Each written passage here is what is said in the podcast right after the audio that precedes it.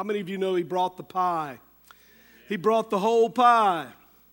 Everything you enjoy, everything you possess, everything you have in your life that you take pleasure from, God gave that to you. Every single thing. We think 10% belongs to Him. It's all His. We just get to keep 90%. That's a pretty good deal, isn't it? We're talking about money, and I know you're excited about that. Um, why do we have to talk about money in church? Because we want to be fully devoted followers of Christ, and it is impossible to be a fully devoted follower of Christ without obeying Him in the area of our money. Before I get into today's message, how many of you saw that video clip about Weekend to Remember? Did you see that? Good. We have a couple right up here on the front row, uh, Scott and Sherry Jennings, and they are our group leaders for that event. And so, guys, if you'll just raise your hand, let everybody see you right there. If you're interested in uh, Weekend to Remember, come up after church and talk to them. They'll give you all the details. You can pick up a brochure at the information desk. And uh, I would highly, highly recommend that, okay? All right, we're talking about how to be rich. And that is what uh, this title, if you've been coming to this series for any length of time, you know that uh, when I say how to be rich, I'm not talking about what most people might think I'm talking about. As a matter of fact, I'm not talking about what some Bible preachers and teachers talk about when they talk about being rich. Because there is that system of belief out there that says if you have enough faith and you love God enough and you read the Bible enough and you pray enough and you're close enough to God, that you will be rich financially. And I do believe God wants to bless you. I do believe He does. But I do also believe that um, there's going to be um, poverty among us, and there are going to be people who have a lot of faith who, because of what they've chosen to do for God, will never know riches. They will know riches from His perspective, but they won't know riches from the world's perspective. And um, I believe you can have a tremendous faith, walk in great intimacy with God, and there are going to be times in your life when you struggle financially. Because we're going to see in this message today that this life we live on this earth is a test.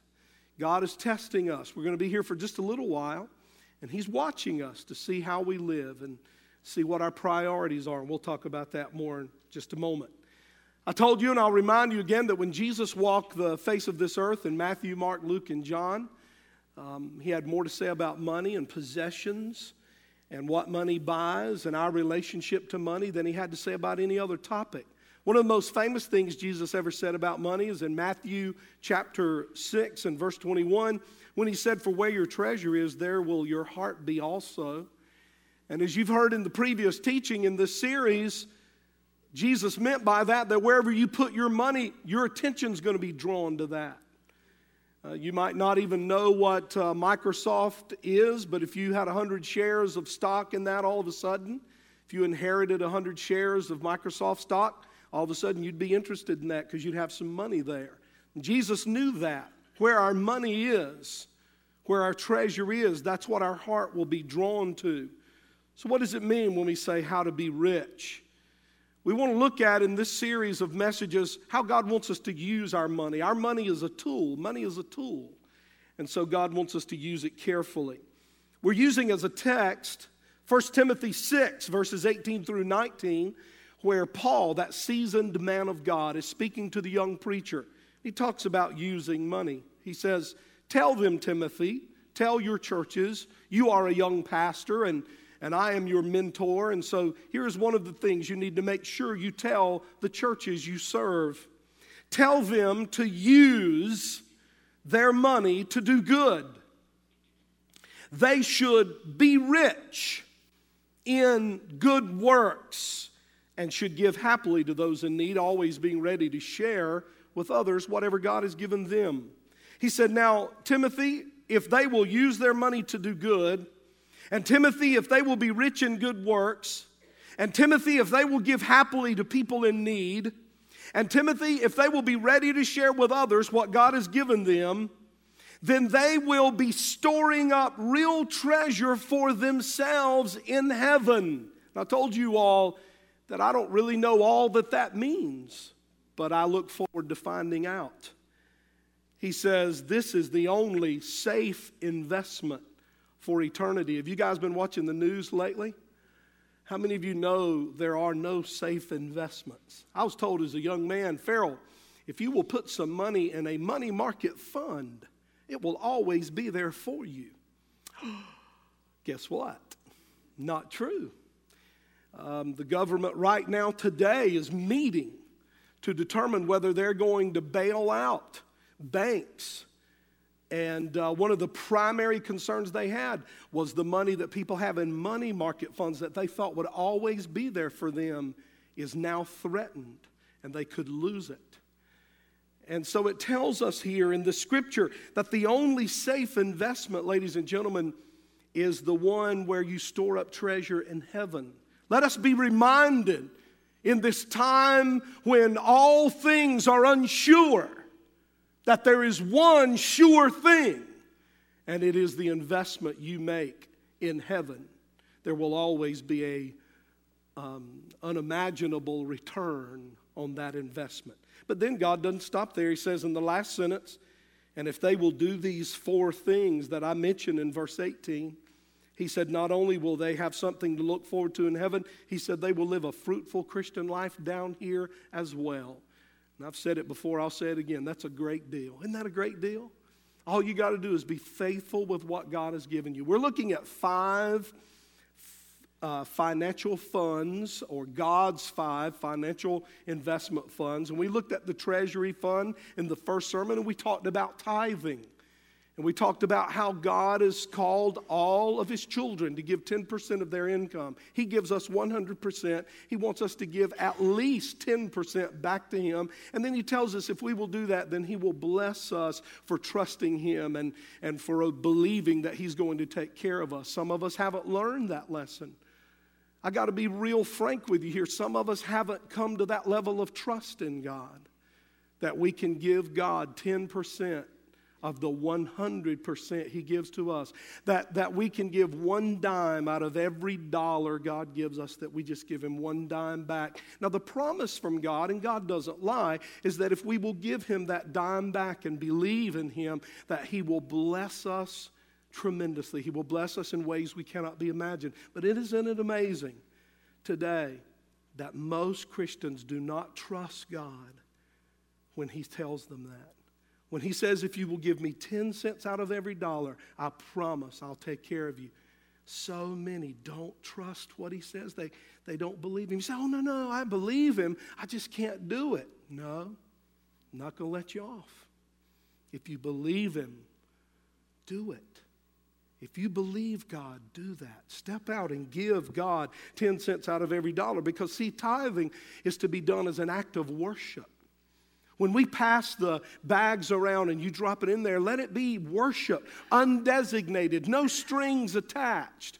You give that money undesignated. You give it in the place where you worship and you give it when you worship. Listen, I'm telling you that the giving of your money on Sunday morning is a major part of your whole worship experience in church.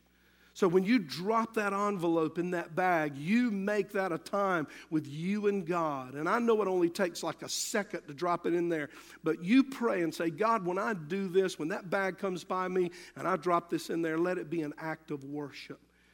Now, let me tell you what we're going to do next Sunday. Next Sunday, we're going to receive an offering fit for a king. And we're going to have a lot of different things going on next Sunday. We're going to have some drama and we're going to have worship and and we're going to have uh, stations set up. And here's what we're going to ask you to do. I'm going to go ahead and tell you. There will be about five stations set up in the church, and there will be a wooden cross at each station. And inside your worship program will be a blank piece of white paper. And what we want you to do is write down on that piece of paper anything you want to write down on it. If you're battling with fear, write that down. If you're battling with depression, write that down. If you're battling with knowing God's will, whatever you are struggling with, whatever you want to give to Jesus, whatever you want to lay down at the cross, we want you to write it on that piece of paper. Your name and phone number. I'm just kidding about that. No, you don't write that. Just write it down on that piece of paper. You walk up to that cross, and we're going to have push pins there, and you're going to pin that to the cross. And you're going to give that to Jesus, and you're going to lay it at his feet. And we want you to do this as a family. And then we're going to have communion set up for you. And you will partake of communion at any station you choose to go to. You'll partake of communion. And then we want you to light a candle and we want you to spend some time in prayer with your family. And then at every station will be a place to give your offering next Sunday. So we're asking you to do that. We're just putting that challenge out there. And we'll remind you this week about doing that. And, and, and uh, we don't want you to come and forget, you know, what we're doing next Sunday. So we'll send out a little postcard this week and remind you. But would you do something for me as your pastor? Would you just pray with your family? Would you take the hand of your wife and would you take the hand of your children? Would you say, Dear Lord, what would you have us do? What would you have us do? Let me tell you something. This is what I'm about to say to you is not manipulative. I promise you, because Millie and I have done this very thing that I'm telling you to do. Ladies and gentlemen, the best way to secure your future down here is to stay faithful to God in your giving. You say, oh, you're talking about you and the church and making sure you get taken care of. No, I am not. I'm talking about God. Whether you give your money here or whether you give it at some other church, because we have people here today who are visiting from other churches. I'm telling you that if you will be faithful to God, He will take care of you in the famine. He will take care of you when there is a famine. He will take care of you in the time of trouble. You read that story of Elijah. The Bible says when all the people turned against God, that there was no rain for three and a half years because of the disobedience of the people. But the Bible says God sent Elijah to a brook called Cherith. And then he sent bread and flesh. The birds would bring in bread and flesh. And I don't know what that is in your book, but in my book, that's ham biscuit. So while everybody else was was dying, while everybody else was dying of, of malnutrition and thirst, God took care of his man. You be faithful to God. Be faithful to God. And if you think I'm saying that so it will benefit me, then be faithful to God somewhere else. But be faithful to God. If you will do it, He will take care of you in the time of trouble. BB&T, and I love BB&T, and they're they're a wonderful bank, and that's where I've got my millions. But uh, BB&T can't take care of you. I don't know who signs your check, but they can't take care of you. Listen to me this morning. It comes from His mighty hand. It comes from His hand. And when that brook dries up in your life, if you will trust Him, he will put you by the brook Cherith where the water flows and take care of you in the famine. I believe that's a word from the Lord today. I speak that to you today. I hope you receive that. Then God wants us to give in His mutual fund, to His mutual fund. And uh, when we talked about the mutual fund, God's uh, investment fund there, we talked about how that God wants us to bless other believers. We talked last week about God's growth fund. You remember that? And we talked about using your money to grow spiritually, using your money to purchase books and CDs and, and get training and, and become stronger in the things of God. This weekend to remember, if you uh, feel led to be involved in that, God would be pleased with that use of your money. Things of that nature or are pleasing to God. And what we want to look at today is God's equity service fund. As a matter of fact, we're going to look at two funds today. So put on your tennis shoes and get ready to run because we're going to run through a lot of scripture today.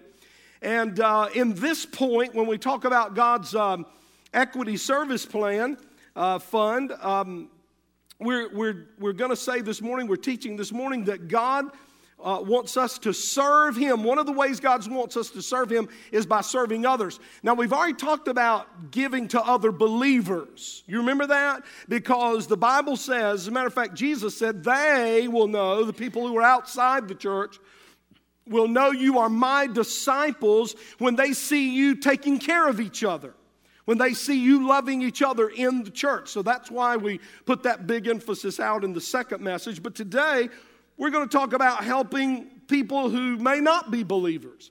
As a matter of fact, we're going to talk about today helping people who may be total strangers as we talk about the Equity Service Fund. We um, give you the chance to give to this fund often. Anytime you give to missions, you're giving to the Equity Service Fund. Anytime you give to Bread of Life, Bread of Life is a ministry, it's a benevolence ministry where we set aside some funds to help people who are struggling through financial difficulty.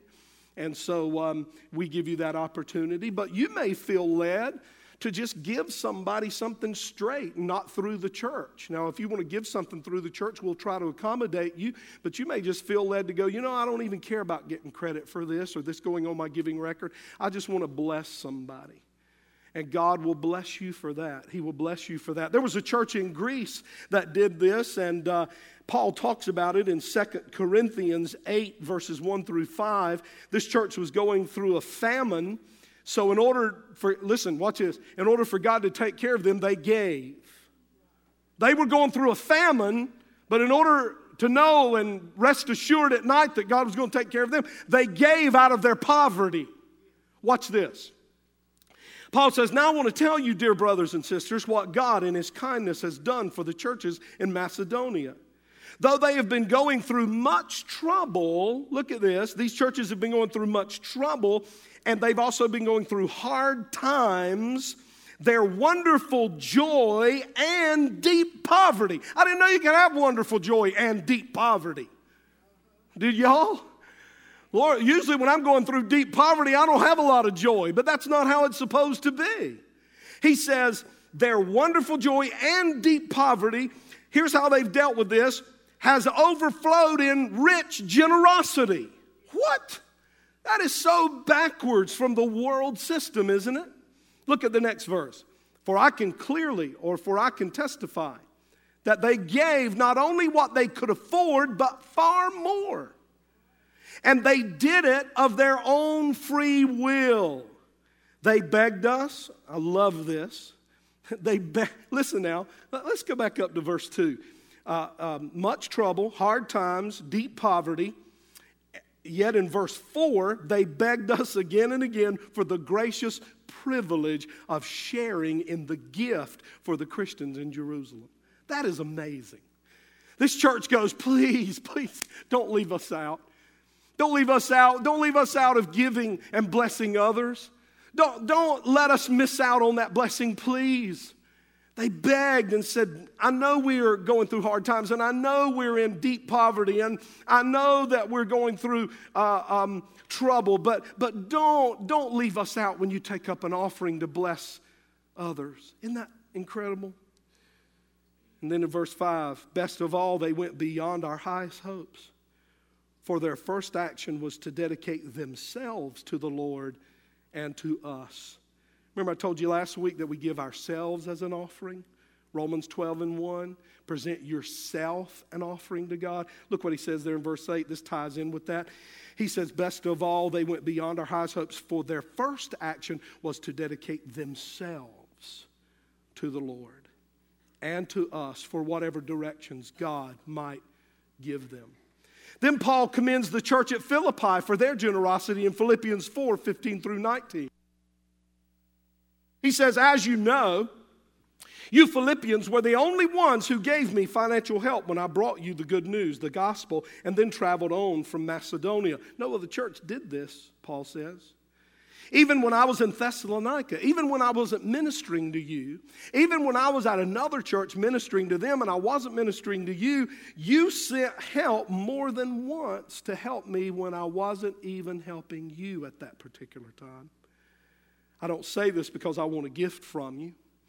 You know, when I read that, it sounds like Paul had to do what pastors have to do today because you guys are manipulated so much by ministers.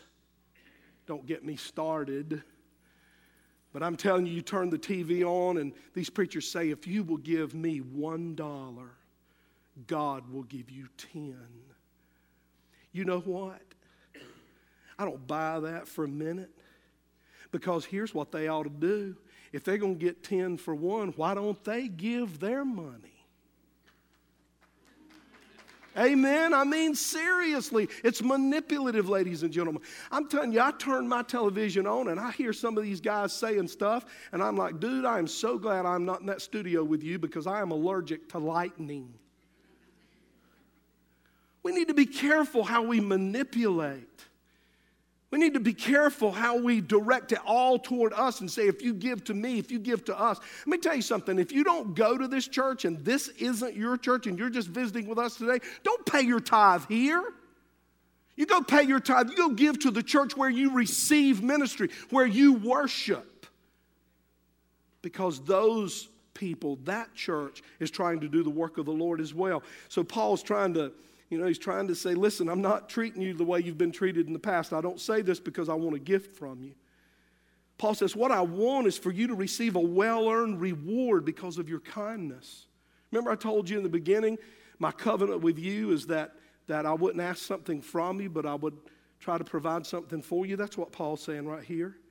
And then in verse 18, he says, At the moment, I have all I need, more than I need. When's the last time you heard a preacher say that? Especially a TV preacher.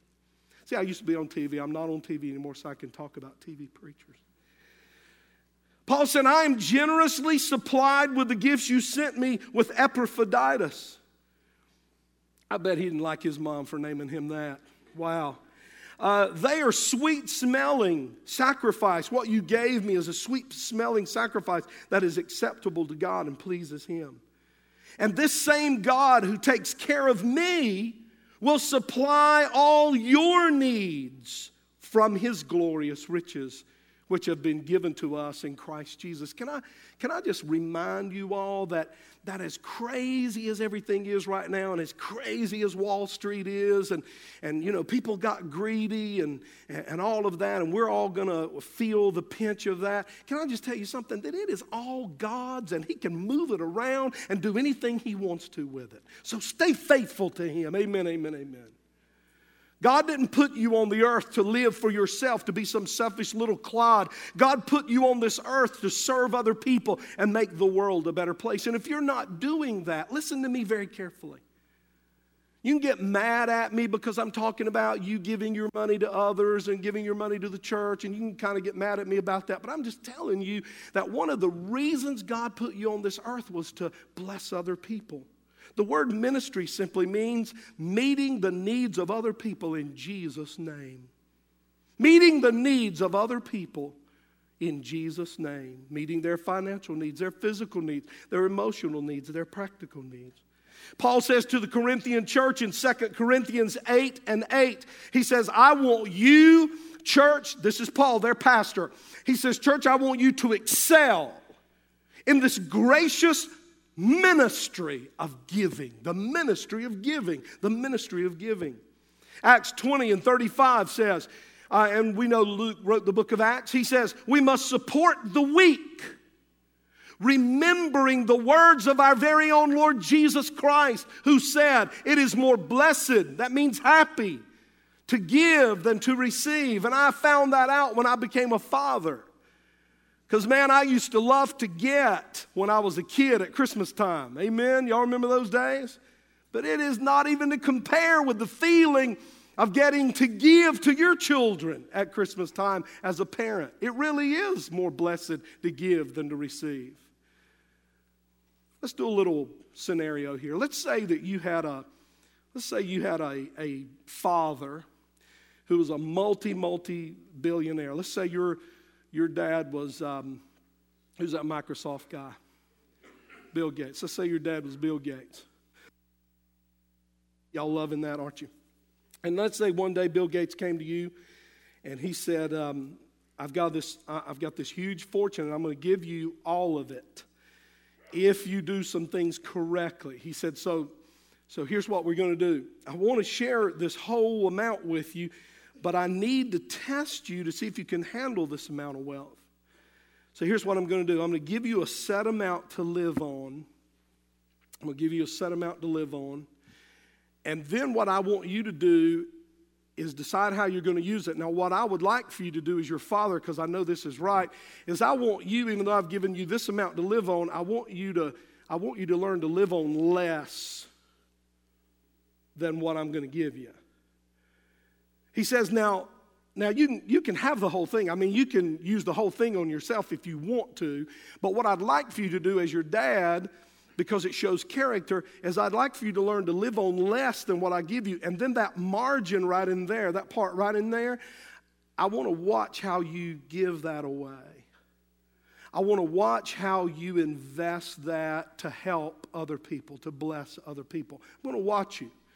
And then, based on how you manage that margin, how you manage the money that I give you, that's going to determine what we're going to do in the end. Remember now, it's all mine, and I'm going to watch to see how you are a steward of what I give you. If you do well, I'm going to give you the whole thing in the end. I'm going to give you the whole thing. Well, what if you had a dad that did that? What would you do? You say, Well, I'd be very, very careful in what I did. Well, we do have a dad that did that. Our Heavenly Father did that. He has given you an amount to live on. And we don't like to hear this, but He wants you to live on less than what He gave you. And He's going to watch what you do with that margin right in there. Am I making sense this morning? He's going to watch what you do. Now, listen, like it or not, we're being tested we're being tested. Now, now work, work with me here. If we are really blessed, Mr. Bryant Rogers, how old are you? 87? Mr. Bryant Rogers, 87 years old. Now that's blessed, isn't it? Isn't that a blessed life? Looks good, got a tan, looks like he just got back from Florida. And we expect him to be here a whole lot longer. But we know that a person who lives 80, 70, 80, and 90 years, that that's about the maximum. That's as long as we're going to be on this earth. And God says, now, now watch me now. Y'all remember my eternity line? Eternity just goes and goes and goes and goes and goes. And, and just, I want you to see this long line go right on through that wall and let's see, we're going north here, so we're going to go to Wilson, and we're just going to keep on going through Rocky Mount, and right on up to Virginia. That's eternity. And you're on the earth, compared to eternity, you're on the earth about this, this much time. Y'all with me? Everybody understanding? You're on earth about this much time of that long line. And God says, in that little short 70, 80, 90 years, I'm going to watch what you do with the little bit I give you. I'm going to watch it. I'm going to test you. I'm going to see what kind of character you have, what kind of person you are. I'm going to watch how you use your time. Little bitty life, eternity. See, we put so much focus on this little bitty time we're going to be on this earth, don't we? Y'all with me? We put so much focus on this little bitty time we're going to be on this earth, and we say, I got to get this, and I got to get this, and I got to get this, and I got to get this. And God doesn't mind that you get stuff. He doesn't mind that you have stuff. We talked about that last week. You know, I, I pointed out that it's not a sin to have a recliner. Amen? So you can have stuff, but God wants to know where your heart is. So He's going to watch you in that little short time you live on this earth. He's going to test you on your relationships. Look what the Bible says. Man, this is, I, I got to tell you guys, I'm glad I'm reading this out of the Bible because you might get mad at me if you just heard me say it. Let's look at Proverbs 11 24. The world of the generous gets larger and larger. The world of the stingy gets. What are stingy people trying to get? More? Well, look what happens when you're stingy. You get when you're generous, you get a duh. Did Pastor Farrell say that? No. It's right there in your Bible. Here's the point the more you give to the, to the legitimate needs of others, the more God gives to you. Why has God set it up that way? Here's why because He wants you to be like Him. One of the main attributes of God's generosity. And again, I say to you something I've already said everything you have, everything you enjoy, everything you possess is because of the generosity of God. And there is one particular group that God really watches how we treat them, and it is the legitimate poor. God watches how we treat the legitimate poor. Now, I used the word legitimate before that because there's a lot of folks that are poor just because they're lazy and won't work. Isn't that true? But there are legitimate poor. Legitimate homeless. There are legitimate people who have nothing. And God watches what we do. Look what he says. As a matter of fact, God cares so much about how we treat the poor that he makes promises to us based on how we treat the poor. Let's read some of them. Proverbs 28 27. Give to the poor, and you will never be in need. If you give to the, to the legitimate poor, you personally will never be in need. That's the promise of God. But if you close your eyes to the poor, many will curse you. Proverbs 19 17. When you give to the poor, I love this one. When you give to the poor, it's like lending to the Lord. And the Lord will pay you back. Amen. Unlike some of your good friends and family. Proverbs, Proverbs 2 15 through 17. Look what he says. James says, Suppose you see a brother or sister who needs food or clothing. Now, this is, this is a lot like a lot of us right here. maybe more like people in the second service, but listen carefully. Suppose you see a brother or sister who needs food or clothing, and you say to them, God bless you. Stay warm, eat well, bye. But then you don't give them any food or clothing. What good does that do?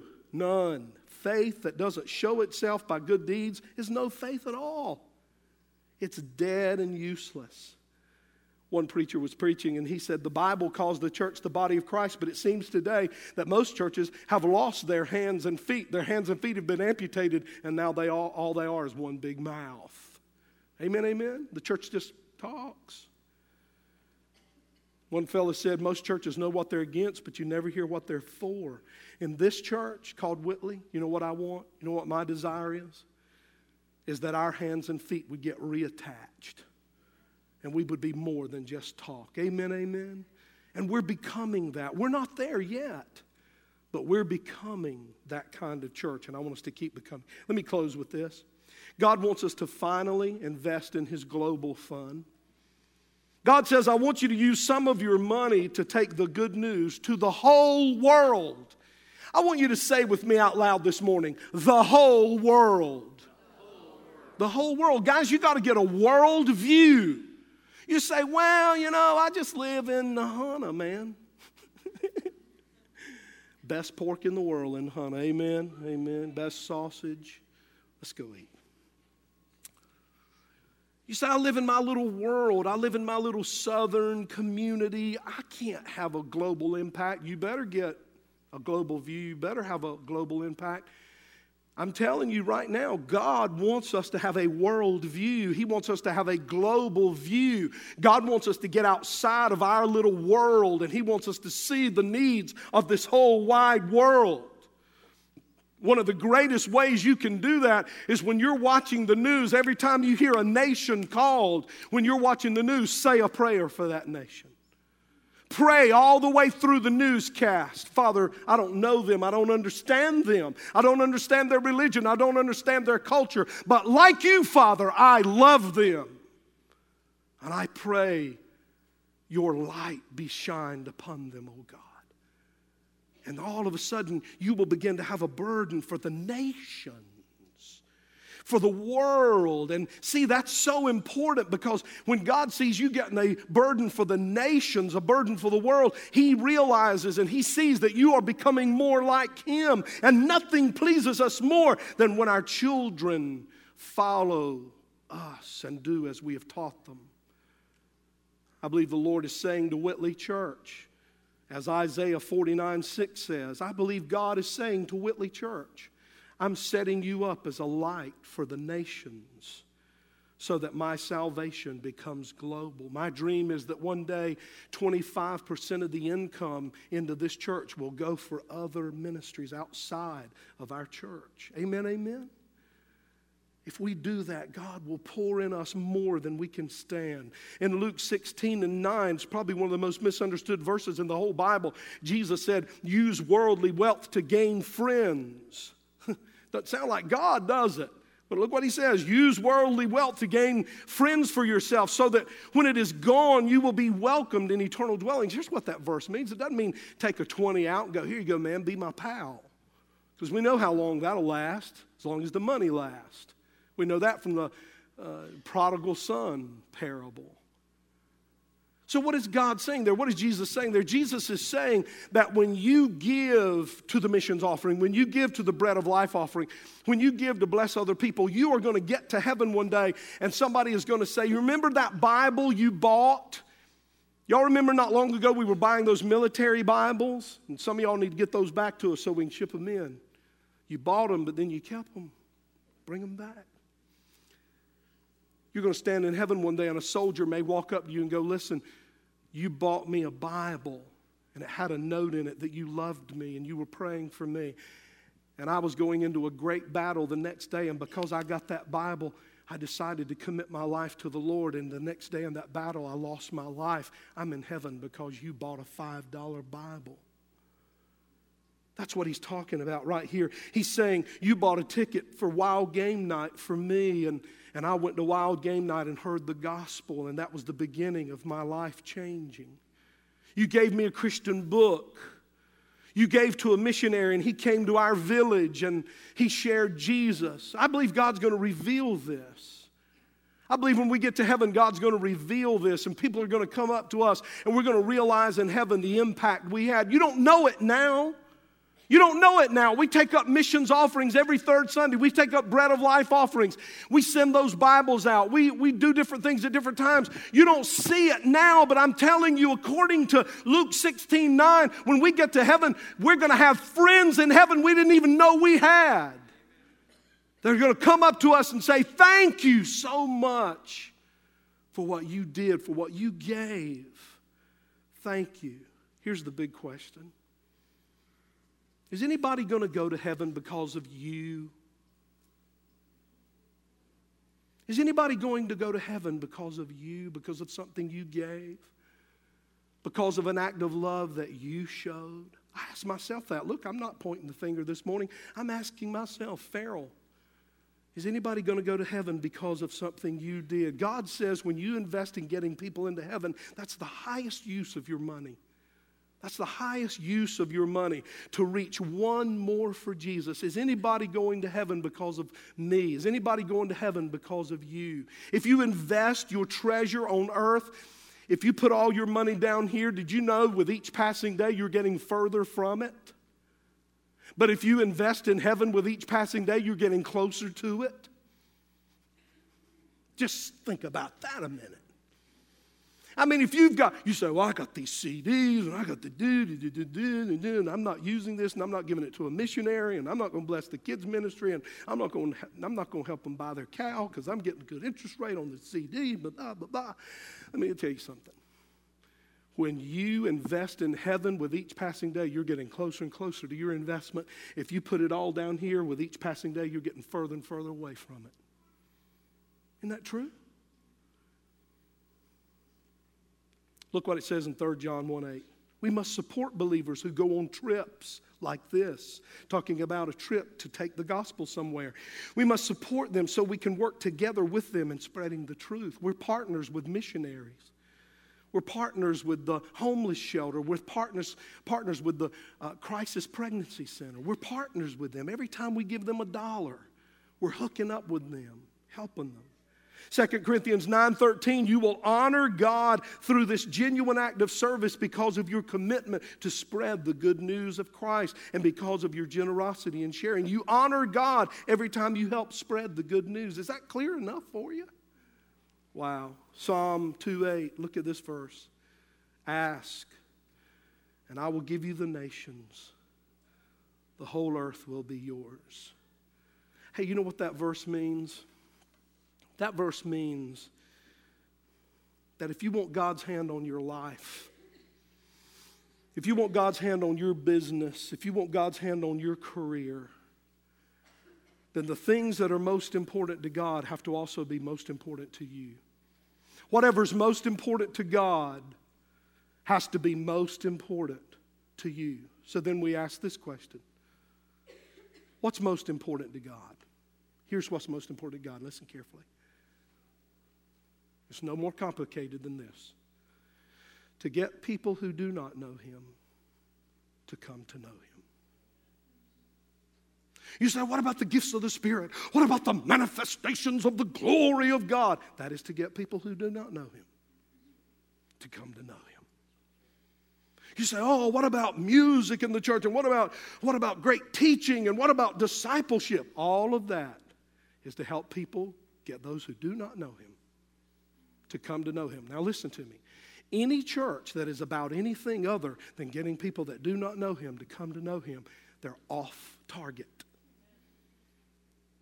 I mean, churches that are all about the Sunday morning celebration and everybody coming to church and having a big party, and it goes no further than that, they're missing it. I don't care how loud their services are, I don't care how much jumping around's going on. If souls aren't coming into the kingdom, they're missing the mark. It is about bringing people who do not know Him to come to know Him. So we need to pray and we need to say, God, whatever is top priority in your heart, let it be that in my heart. Whatever is first in your heart, let it be first in my heart. Whatever makes you laugh, I want it to make me laugh. Whatever makes you cry, I want it to make me cry. Whatever makes you sad, I want it to make me sad. Whatever makes you full of joy, I want it to make me full of joy. I want to be like you, and I want my priorities to be like yours. And I know, God, that that is always a process, and I will never arrive totally until I'm with you in heaven. But God, every day of my life, I want to become more and more and more like you. And I want my priorities and my perspective and my worldview to be more and more like yours with each passing day. And when we do that, man, we are lining up. And you will, look, look, if you do that, you will give, don't let me make, don't let me scare you right here, but you'll give away more than you've ever given away in your life. And you'll be more generous than you've ever been in your life because that's how God is. But you'll also be less stressed and more blessed than you've ever been in your life when you become like Him in the area of giving and generosity. This is a lesson for me. This is a lesson for me. I can't stand up here and preach this to you unless I'm striving for that. And I'm telling you, Millie and I are working on it every day. It's as hard for me to let go of that as it is for you. And we'll try to justify why we don't give and why we, why we hold on to it. There's no justification. Trust Him. That's what we're asking you to do next Sunday. God says in Malachi 3:10, just test me. Test me. Matter of fact, we put out a little pledge every year. I'll just put it out. I think it kind of makes my deacons nervous, but if you give next week and it doesn't return in blessing to you somehow in your life and you feel like you were led astray, we'll give you your money back. We'll give you money back.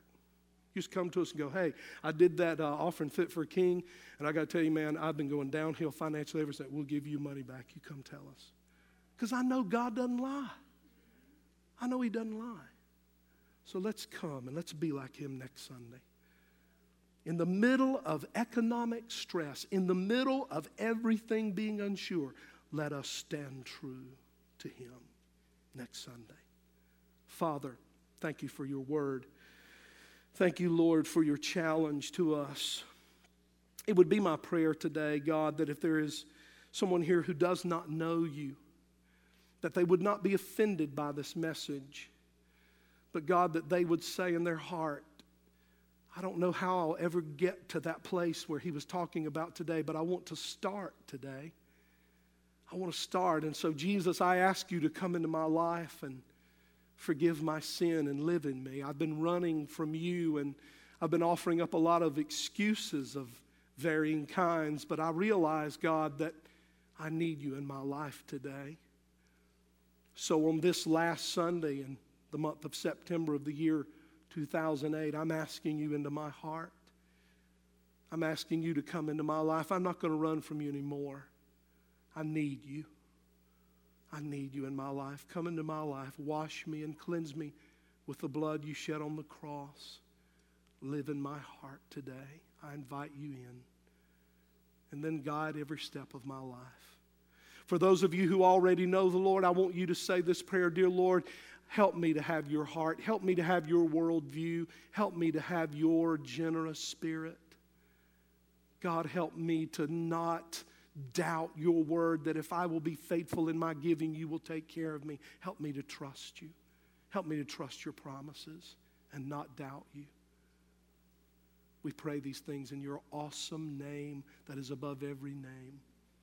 And everybody said, Amen. Thanks for coming. God bless you.